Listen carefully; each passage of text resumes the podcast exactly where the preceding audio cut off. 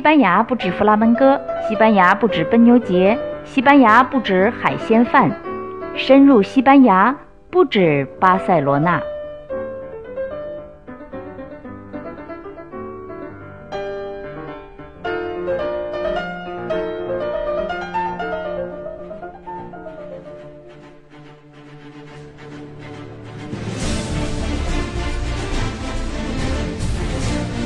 欧拉，你好，欢迎收听今天的不止巴塞罗那。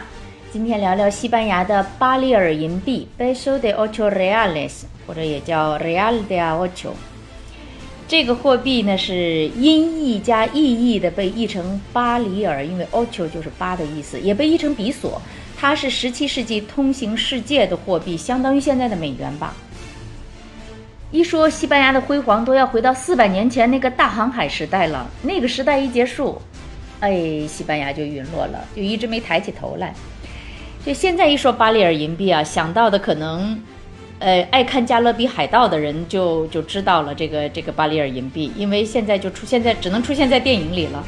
要是加勒比海盗投资手里不玩弄几个巴里尔银币，那就称不上什么海盗了。所以咱们专门用这个加勒比海盗的音乐做开头。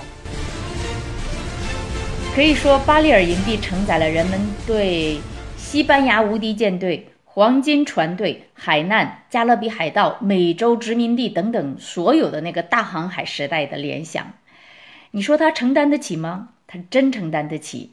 这枚小小的银币直径近四厘米，一六零零年前后，一枚巴里尔银币，或者是说一枚比索吧，相当于今天的五百元人民币，或者是六十欧元。最最最最重要的就是它可以用于全球交易。今天怎么想起说巴里尔银币呢？因为复活节去了一趟大英博物馆，那去之前就说那做做功课吧，哈，读了一本书，有名的《大英博物馆世界简史》。就是选一百件文物来叙述历史，这本书我是从开始看已经过去三个多月了吧，而且我也从大英博物馆回来一个多月，但是这本书还没读完。不过呢，有一项就这个瓜巴里尔银币，我是看到了。大英博物馆世界简史说，这枚银币曾导致中国明朝经济混乱，这又从何说起呢？暂时留作后话吧。先从西班牙这个角度来看看巴里尔银币。西班牙人在黄金的诱惑下来到美洲，我忘了从哪儿听说的了。据说印第安人就很不理解这些身着奇装异服从船上下来的人为什么对黄金那么感兴趣。然后这个西班牙殖民者就非常厚颜无耻地告诉印第安人说：“我说我们西班牙人有一种病，一看黄金就好了。”黄金治好了西班牙人的病，但是让西班牙人真正发大财的是白银。西班牙殖民者在阿兹特克时代的墨西哥发现了银矿，而且就开开始开采。但是真正的就是说中大奖的时候，那是发现了印加帝国南部山区的波托西这座银山。波托西现在属于玻利维亚。波托西开采之后的几年。白银就从大西洋上滚滚而至西班牙。如果没有波托西啊，十六世纪的欧洲史真的是完全不一样了，恐怕是完全不一样了。而且相信它就会是不一样的。呃，从何说起呢？来自美洲的白银帮助西班牙国王成为欧洲最有势力的统治者。你想，那么多钱，那就打吧！就西班牙可以跟法国打，跟荷兰打，跟英国打。这真的是无敌舰队，而且他的军队，他所有的这些战争的开销都是来自美洲的白银。而且今年打仗用完了钱，国王知道明年还有新的船队会满载而来，而且事实确实如此，一年接一年的，一船接一船的银，呃，一船接一船的金是一船接一船的银都到西班牙了，然后呢，回去的时候一船接一船的奴隶再运到美洲。那在波托西这个银矿上，就是一批一批的印第安人和一批一批的非洲奴隶，在银矿的开采中死于肺炎，死于水银中毒。从这个意义上说吧，巴里尔银币可真是血汗钱，不只是印第安人的血汗，还有非洲奴隶的血汗，还有啊美洲驼的血汗。因为这些银币在波托西通过美洲驼运输，所以美洲也也美洲也是很有意思啊，没有轮子，这个文明就是天文学啊、数学啊非常发达，但是呢，没有发明出轮子。呃，因为美洲也没有马，所有的长途运输都是要靠美洲驼。美洲驼驮上银元，从波托西出发，两个月跨越安第斯山脉，来到利马。利马是在太平洋沿岸了，在利马装船。那西班牙舰队再把银元运到巴拿马，那从巴拿马把银元再从船上卸下来，走陆路穿地峡。地峡就是陆地上特别窄的那一条，通常是连接两块陆地的地方，那叫地峡。那穿过巴拿马地峡就到了大西洋了。那西班牙舰队再次装船穿越大西洋，白银就到了西班牙了。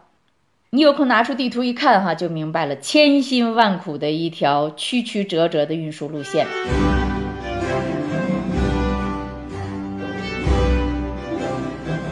当然了，白银给西班牙带来了巨大的财富，而且就是促成整个欧洲的贸易。呃，那白银不止在它不只集中在欧洲做贸易，西班牙在菲律宾的马尼拉也建立了中心，建立了一个亚洲帝国。当时，咱们说的是当时就是十六世纪啊，菲律宾已经是西班牙的殖民地了。所以你觉得大航海时代 到处都是西班牙的足迹？呃一五二一年，麦哲伦探险队到达菲律宾。麦哲伦是葡萄牙探险家，但是呢，是他为西班牙服务。也就是说吧，西班牙政府给他钱让他探险，而且麦哲伦就死在菲律宾。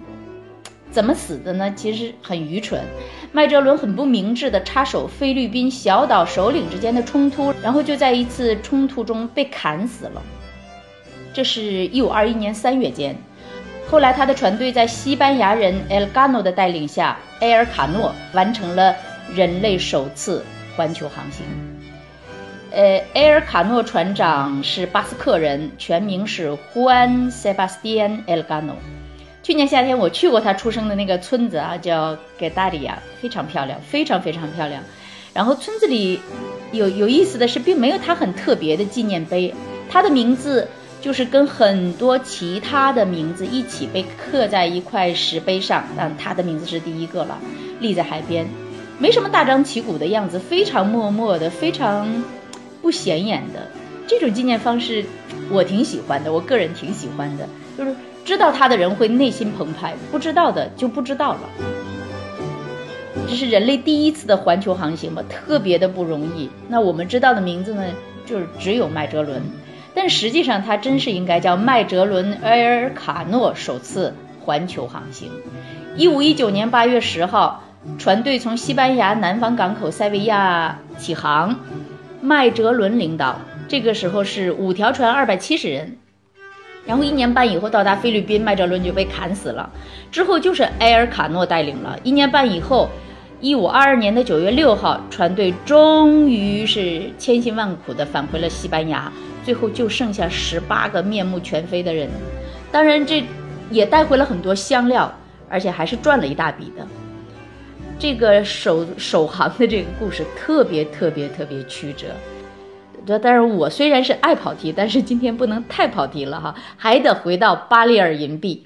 一五七一年，西班牙侵占了吕宋岛，就建立了马尼拉城。菲律宾这个名字就是从西班牙国王当时的这个国王菲利普二世来的，现在的这个国王是菲利普六世，所以是菲利普，呃，延伸到菲律宾，殖民开始，巴利尔银币就横渡太平洋来到了马尼拉，这些钱被用来做什么呢？就是一般都是跟中国贸易了，买中国的丝绸、香料、象牙、漆器，当然最最最最紧要的就是瓷器。所以一时间，大量的巴利尔银币进入中国。大英博物馆世界简史这本书上就说说，这导致中国明朝的经济陷入混乱。怎么导致混乱的呢？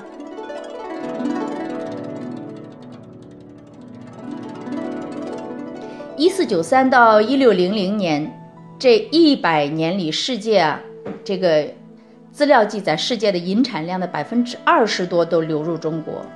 中国本来自己没什么银矿。但是呢，明朝是银本位的帝国，百姓一看，哎，出口然后赚白银，这生意好，于是大家搞贸易吧。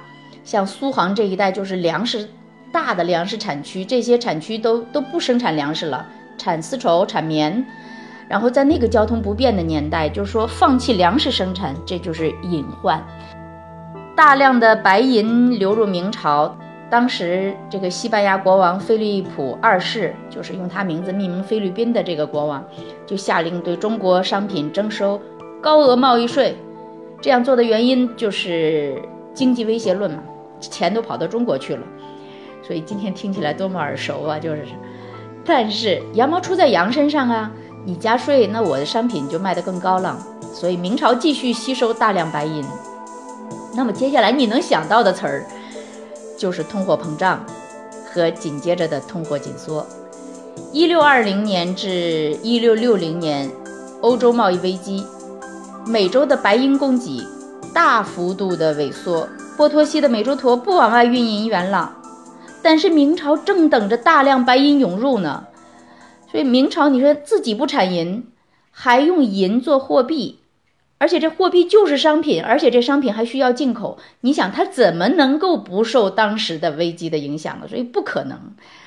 那当年的崇祯帝手上没有银元，又因为当时天灾没有粮食，因为苏杭那一带的人都忙着产棉布、做丝绸生意了，所以就只好等着被灭国了。而且他最最最不明智的、最最最最残忍的杀害了袁崇焕，所以呀，他不上吊谁上吊？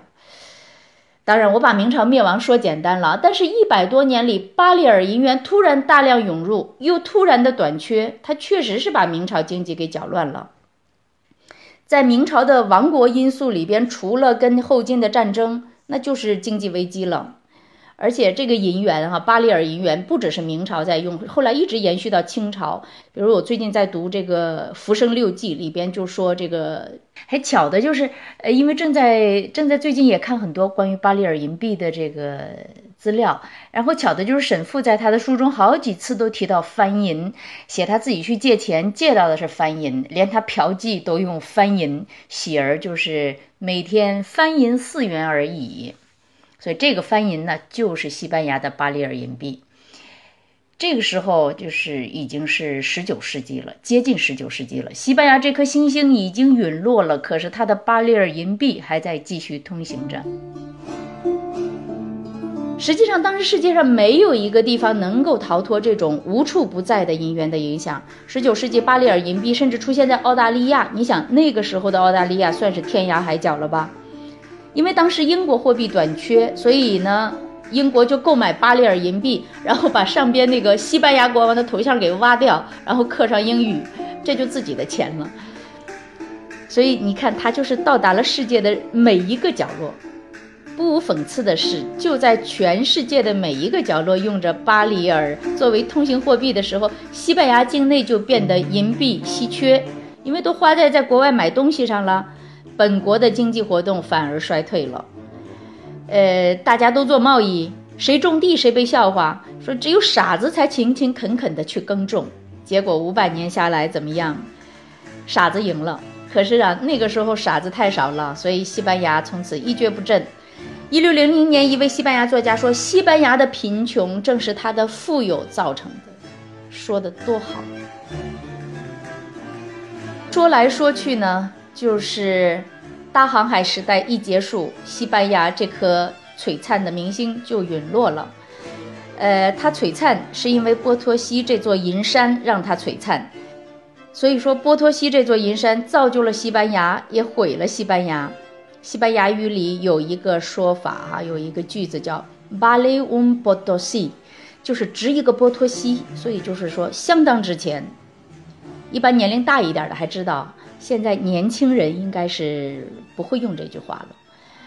那从波托西出来的巴里尔银币支撑起了第一个世界帝国以后，跟这句老话一样，现在都古董了。